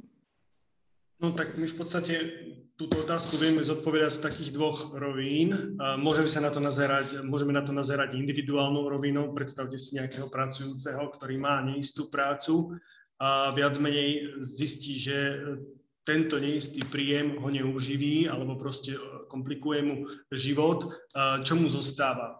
Môže opustiť danú prácu, môže sa odborovo e, organizovať, môže dať e, podnet na inšpektorát práce alebo medializovať daný problém hej, v podobe písaní blogov alebo reportáží. Ale to je individuálny problém, respektíve pohľad, to už aj bolo spomenuté predtým mojimi predrečníkmi, to je vec, ktorá sa rieši ad hoc, individuálne nerieši hlavnú tú príčinu. Hej. Čiže tá hlavná príčina, uh, akým spôsobom odstrániť neistú prácu, či už uh, na Slovensk- slovenskej spoločnosti alebo spoločnosti európskej, americkej, je vlastne systémová príčina v podobe, v podobe zmeny legislatívy a, vlastne tlaku štátu, uh, tlaku štátu alebo vlastne vkladu toho štátu. Len e, ja by som tiež ešte potom doplnil aj moju predrečníčku, ktorá to celkom pekne popísala. Vlastne chcem ju doplniť v tom zmysle, že aj postavenie rola štátu sa zmenila v rámci, v rámci toho obdobia, obzvlášť od dá sa povedať na Slovensku od toho roku 89, samozrejme po tranzícii sa ten štát začal nejakým spôsobom prispôsobovať tej demokratickej cesty, tomu trhovému zriadeniu. Samozrejme, ten neoliberalizmus sa dostal do praxe, dá sa povedať vo všetkých smeroch a vlastne tie možnosti manevrovať toho štátu sú dosť limitované a oklieštené keď si vezmete obrie korporácie zahraničné, ktoré vlastne majú vyjednávacie pozície a pôsobia ako primárny zdroj príjmov pre štát, tak potom môžu ten štát vlastne tlačiť do kúta, môžu, môžu vydierať a podobne. Hej. Čiže tam je aj tento problém, že ten štát sa nachádza tiež sám v neistej pozícii, čiže vlastne ten štát je prekarizovaný. Ale napriek tomu uh, vidíme, že model škandinávsky, ktorý je redistributívny, uh, dokáže proste uh, generovať dostatok množstva zdrojov na to, aby proste sa dokázal postarať či už ľudí, ktorí nemajú príjem alebo majú neistý príjem alebo trpia chudobou. Hej. Problém vidím tak, že u nás je to spojené aj s tou tradíciou a tým, že vlastne my sme e, zažili nejakú tú transformáciu po roku 89, sme postkomunistickou krajinou, respektíve sme ňou boli, neviem ako je to teraz, A, toto má vplyv, to malo vplyv vlastne aj na tvorbu všetkých tých reglementov a tých, a tých mechanizmov. Čiže vlastne my ani dnes nie sme inak zvyknutí fungovať ako tým výkonovým spôsobom a, a ešte dokonca je taký, že vlastne ponúkame lacnú pracovnú silu. Hej. A keď vlastne ponúkame lacnú pracovnú silu, tak potom nie sú tie podmienky, aby sa tvorila nejaká pevná stredná vrstva, ktorá utužuje ten sociálny štát, a to nehovorím o tom, že ďalšej spotrebe a tak ďalej. Ale toto súvisia s tými globalizačnými procesmi, ktoré, ktorým tak vyhovuje vlastne, že tie postkomunistické krajiny sú na periférii toho diania alebo semiperiférii. Hej. Čiže v tomto zmysle Nemecko si tú úlohu nepustí tam, kde sa nachádza. A čo sa týka ešte tej otázky, čo s novými podobami práce a tam bola spomenutá, neviem, Martin, ty si spomínal, že platformová ekonomika, či môže pomôcť nejakým spôsobom. Ako ja vítam tie rôzne modely zdieľanej gig ekonomiky a tak ďalej, ale skúsme to, na to, vním, skúsme to vnímať tak, že to je e, skôr doplnková ekonomika v tom zmysle, že keď si chcete privyrobiť, tak je byť dobre nejakým subdodávateľom v podobe, ja neviem, nejakej spoločnosti Uber, čiže bude kurierské služby alebo rôzne, rôzne zdieľané služby ale, alebo, alebo keď neviete, čo s voľným časom. Ja mám vlastnú skúsenosť, raz som využil tú službu Uber a pýtal som sa vodiča, že prečo vlastne vykonáva túto prácu. On mi povedal, že on sa po večeroch nudí. Takže ako tomu rozumiem, v tomto zmysle je to dobrovoľná báza, individuálne sa rozhodol, že to chce robiť, ale nedá sa to vnímať ako primárny príjem pre všetkých ľudí, hej, proste robiť robiť neisté zamestnanie, kde neviete, akých budete mať zákazníkov, či ich budete mať, uh, faktory zvonka, pandémia, hej, čiže rozumiete, tam sú veci, benzín, výška, uh, cena benzínu a tak ďalej. A to nesú, nesúvisí len s tým taxikárstvom. Takže v tomto zmysle asi takto odpoveď neviem ešte, Martin, že či sa chceš niečo opýtať ešte ďalej k týmto veciam. No, na základe toho, čo hovoríš, mi vyplýva, že nejaké mm, pokusy eh, reagovať na tieto nové podoby práce a výzvy, ktoré s nimi prichádzajú, a, a pokusy o takúto reakciu, ktoré mm, pozorujeme v zahraničí, možno by nemuseli byť prenosné na Slovensko práve vzhľadom na to, čo hovorí, že je tu špecifická postkomunistická skúsenosť, aj ten diskurs, je tu uh, citlivosť na nejaké regulácie, takže uh, pravdepodobne buď jednoducho bude potrebné uh, počkať, počkať na zmenu tej spoločenskej atmosféry alebo vymýšľať e, nejaký iný spôsob, ako sa s týmito uh, novými podobami práce vysporiadať. Ja si osobne myslím, že tu, to by to chcelo odvahu v podobe politických elít, pretože ide o politickú otázku. Je to v záujme politických elít, že sa postarajú o spoločnosť, lebo tá spoločnosť akože nejakým spôsobom dokáže odolávať, dokáže tolerovať, ale ono to vo vnútri buble a ten sociálny zmier nikde nie je napísané, že tu bude nastálo stále. Ja som zažil na niektorých mnohých diskusiách, že ľudia už uvažujú o občianskej neposlušnosti v podobe nejakej, nejakého násilia. Čiže vlastne tá spoločnosť buble, a to nie je len problém tejto vlády, ale to je aj problém tých predchádzajúcich vlád, že jednoducho ten sociálny štandard, plus teraz, keď sa nachádzame v tejto, v tejto, v tejto mm, inflácii, bude mať veľký dopad hlavne na tých, ktorí trpia chudobou, ktorí majú, e, ktorí majú vlastne neistú prácu, majú krátke úväzky alebo neisté úväzky a tak ďalej. Čiže týchto sa to dotkne. Uh, takže myslím si, že to je skôr také uh, čakanie, ktoré sa môže vypomstiť. Ja, ja som ešte, pardon, keby som mohol, ja to mám v tých podkladoch a rád by som to prečítal, možno aby to aj poslucháči počuli. Slovensko prijalo v minulosti, a v minulosti spomínal som tú sociálnu kartu v roku 1998, množstvo medzinárodných záväzkov, ktoré vlastne riešia problematiku chudoby. Napríklad listina základných práv a slobod, článok 30, to je myslím OSN, právo na ochranu pred chudobou sociálnym vylúčením. Medzinárodný pakt o hospodárskych, sociálnych, kultúrnych právach, článok 11. Európska sociálna charta článok 13-14, revidovaná sociálna charta explicitne doplnená o článok 30 práve na individuálne právo na ochranu pred chudobou a sociálnym vylúčením. Ten problém, ktorý je, je, že, že a to som zažil jednu europolitičku, my sme to prijali, my sme to prijali, len tá implementácia do tých zákonov uh, je ten problém. A my sme tam urobili ešte tú nadstavbu v tom posudzovaní majetku, v tej alimentačnej povinnosti a podobne. A, a my sa vôbec nezamýšľame nad tým, že keď Slovensko príjme takýto nejaký medzinárodný dokument, lebo to je najľahšia časť toho zdvihnúť tam ruku, e, že čo to znamená potom pre tých obyvateľov, ako to vlastne premietnúť do tých zákonov. A toto je vlastne to, čo nám chýba a to je to, čo nemáme absolútne dotiahnuté už možno 20 rokov. A my, my v rámci teda toho môjho inštitútu už viac ako 10 rokov napríklad e, ten príspevok na starostlivosť, o ktorom som hovoril, to znamená peniaze, a to je to, čo hovorí aj pani Kolesárova, že teraz je problém v tom, že opatrovanie, taká, také opatrovanie, osobná asistencia, máme proste rozbitý ten systém tých príspevok na dlhodobú starostlivosť a pritom to riešenie je úplne jednoduché. To, čo som hovoril, že v Čechách, Rakúsku, Nemecku, viete, prečo naše uh, ženy chodia z východu opatrovať do Rakúska? Rakúska, pretože tam e, ten, ten e, sociálne odkazaný dostane dávku od štátu on a on z tých 850 eur je to priemer, lebo je to podľa stupňa odkazanosti, si zaplatí tú opateru a je to vlastne mimo jeho dôchodku. U nás tie peniaze dostáva, dostáva vlastne to zariadenie a práve preto potom, že sme to prenesli aj na obce a rôzne proste komplikované systémy, sa veľakrát ľudia nedomôžu e, týchto dávok. A začal som teda tým, že my to robíme už 11 rokov a 11 rokov upozorňujeme, že pre Boha majú to v Rakúsku, v Nemecku, v Čechách, v Taliansku, proste má to tri štvrtiny európskych krajín, ale u nás nie je tá vôľa. U nás nie je vôľa tie peniaze dať ľuďom, aby sa slobodne rozhodli, aj napriek tomu, že sa to volá deinstitucionalizácia.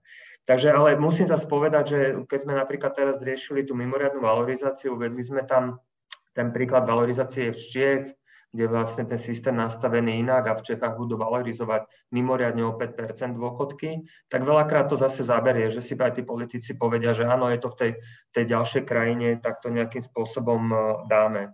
Ešte ten argument, ktorý by som posledný uviedol, a to je ten argument, ktorý ma privádza do nepričetna, to je, že štátny rozpočet na to nemá. Keď si pozriete akúkoľvek položku štátneho rozpočtu, tak sa vám pretočia oči ale viete, nikto sa nezamýšľa nad tým a aj o tom je trošku ten sociálny štát, že my by sme sa možno mali skôr pozrieť na tie rozpočty tých rodín. Či tá rodina na to má, nie či ten štát na to má, lebo ten štát na to bude mať vždy a či sa zadlží o 2%, 3%, ja teraz nechcem hovoriť ako, ako zlý ekonóm, ale jednoducho napríklad teraz sú také časy a také obdobie, že tie rodiny potrebujú pomôcť. Takže pýtajme sa aj tých politikov, nie že či na to má štátny rozpočet, ale aby hľadali v tom štátnom rozpočte, tak aby na to mali tie rodiny. Dobre, Bohužiaľ ešte, nám... ešte sa pripojím, Martin, prepáč, že ťa prerušujem. Nech sa páči, nech sa eh, páči. Ja by som eh, sa ešte vrátil k tomu, aj čo Jano Ruman spomínal. Eh, ja som pred dvoma alebo troma rokmi zachytil, keď si to dobre pamätám, v jednom medzinárodnom rebríčku bol náš zákonník práce vyhodnotený ako najlepší v Európe spolu s fínskym. Hej?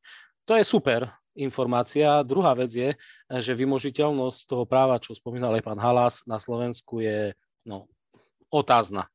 E, takže aj tu je problém. A druhá vec, ktorú spomínal e, pán Rumán, je ohľadom tých prekerných fóriem zamestnávania. Poviem taký príklad. V Čechách jedna firma, Rohlik CZ, ktorá sa zaoberá e, nejakým dodávaním služieb, e, zamestnáva e, práve na švart systém, že si to ma takto uvádzajú, hej, že je to švart systém. Ale tá istá firma v Rakúsku zamestnáva na normálny pracovný pomer zamestnancov. Vykonáva presne tú istú činnosť či v Čechách, či v Rakúsku, ale v Rakúsku zamestnáva na trvalý pracovný pomer, e, v Čechách na neisté formy. Čiže je to aj o, tom, o tej regulácii, o, tej zákonnej, o tom zákonnom nastavení, pretože jednoducho v tom Rakúsku si to nemôže na ten švart systém dovoliť. Čiže aj v tom je e, tá krása toho, že ako to môže fungovať aj u nás, len naozaj treba o tom rozprávať a treba chcieť. A samozrejme, e, e, to, čo spomínala pani Kolesárová, ten e, tretí sektor, áno, ja som za, len práve môj pohľad na to je taký, že tretí sektor by nemal suplovať prácu štátu. Štát by mal vykonávať svoje kompetencie, ktoré mu vyplývajú z nejakých nastavení a ten tretí sektor by mal to doplňať, lenže u nás je to tak, že viac menej tretí sektor e, supluje to, čo by mal robiť aj štát v prvom rade. Čiže toľko len na doplnenie k tomu, čo odznelo. Ďakujem pekne. Naša diskusia má pred sebou posledných 5 minút. Samozrejme, tá všeobecná diskusia o chudobe verme, že bude pokračovať, pretože je veľmi dôležitá. A práve v tejto súvislosti položím aj poslednú otázku na všetkých našich dnešných panelistov. Týka sa toho, ako si predstavujete túto ďalšiu diskusiu o chudobe. Akým smerom by sa mala viesť? kto by ju možno mal viesť, čo vám v nej chýba, čo by z nej možno mohlo vypadnúť. Nech sa páči, môžeme ísť postupne. Pani Kolesárova, nech sa páči. No ťažká otázka, ale podľa mňa diskusiu o chudobe by mali viesť e, vždycky e, ľudia, ktorým na chudobe skutočne záleží a nemali by to byť pozery a populisti. Takže ja som rada, že sme sa tu zišli my, pretože chudobou sa naozaj oháňa početná skupina, rôzne skupiny ľudí, ktoré pritom mávajú na rukách hodinky za rozpočet desiatich rodín ročný, alebo skupiny ľudí, ktoré, ktoré na nich vôbec nezáleží, len naozaj im ide o ten volický hlas. Odborníci by sa mali o tom rozprávať. Určite ten odborný hlas je veľmi dôležitý, lebo Napríklad ja prinášam skúsenosti a málo teórie a práve je veľmi dôležité, aby teraz prišiel niekto, kto do toho vniesie nejaké čísla, nejaký analytický pohľad. A je dobré, aj keď sa zídu ľudia s opačnými názormi, a to je možno, že pre, pre diváka a pre diskurs to najlepšie, že, že začnú spolu komunikovať slušne a, a ukážu tie názory a hľadajú spoločné riešenie. Ďakujem pekne. Jan Ruman. Ja sa v podstate stotožňujem. Ja si osobne myslím, že o chudobe, sociálnej neistote by mali rozprávať všetci. To znamená aj tí marginalizovaní, aj tí, ktorí sú vlastne exkludovaní, aj, aj tí, ktorí sa, ktorým sa darí dobre, aj tí, ktorí sú zodpovední vlastne za stav republiky. Táto diskusia by sa mala viesť permanentne. Myslím si, že nepretržite, to znamená, že uh, hľadať proste uh, pozitíva, negatíva, objektivizovať proste veci, ktoré sa dejú a, hľadať riešenia. Čiže bez tohto bez tohto, bez tejto komunikácie nemáme šancu niečo vôbec posúvať ďalej. A ako hovorím, je to politická úloha a zodpovedné sú politické elity. To znamená, že tie by mali mať uši naozaj najviac nastražené, nastražené a jednoducho je to aj v záujme toho, že či ich budú voliči voliť alebo nie. Proste toto sú témy, ktoré sú aj z hľadiska, ja to možno nemám rád takto povedať, ale poviem to aj z hľadiska politického marketingu mm, bábivé, hej, do určitej miery. No. Takže uh, takto asi ja. Ďakujem. Ďakujem aj ja. Pán Halás, aká je vaša predstava?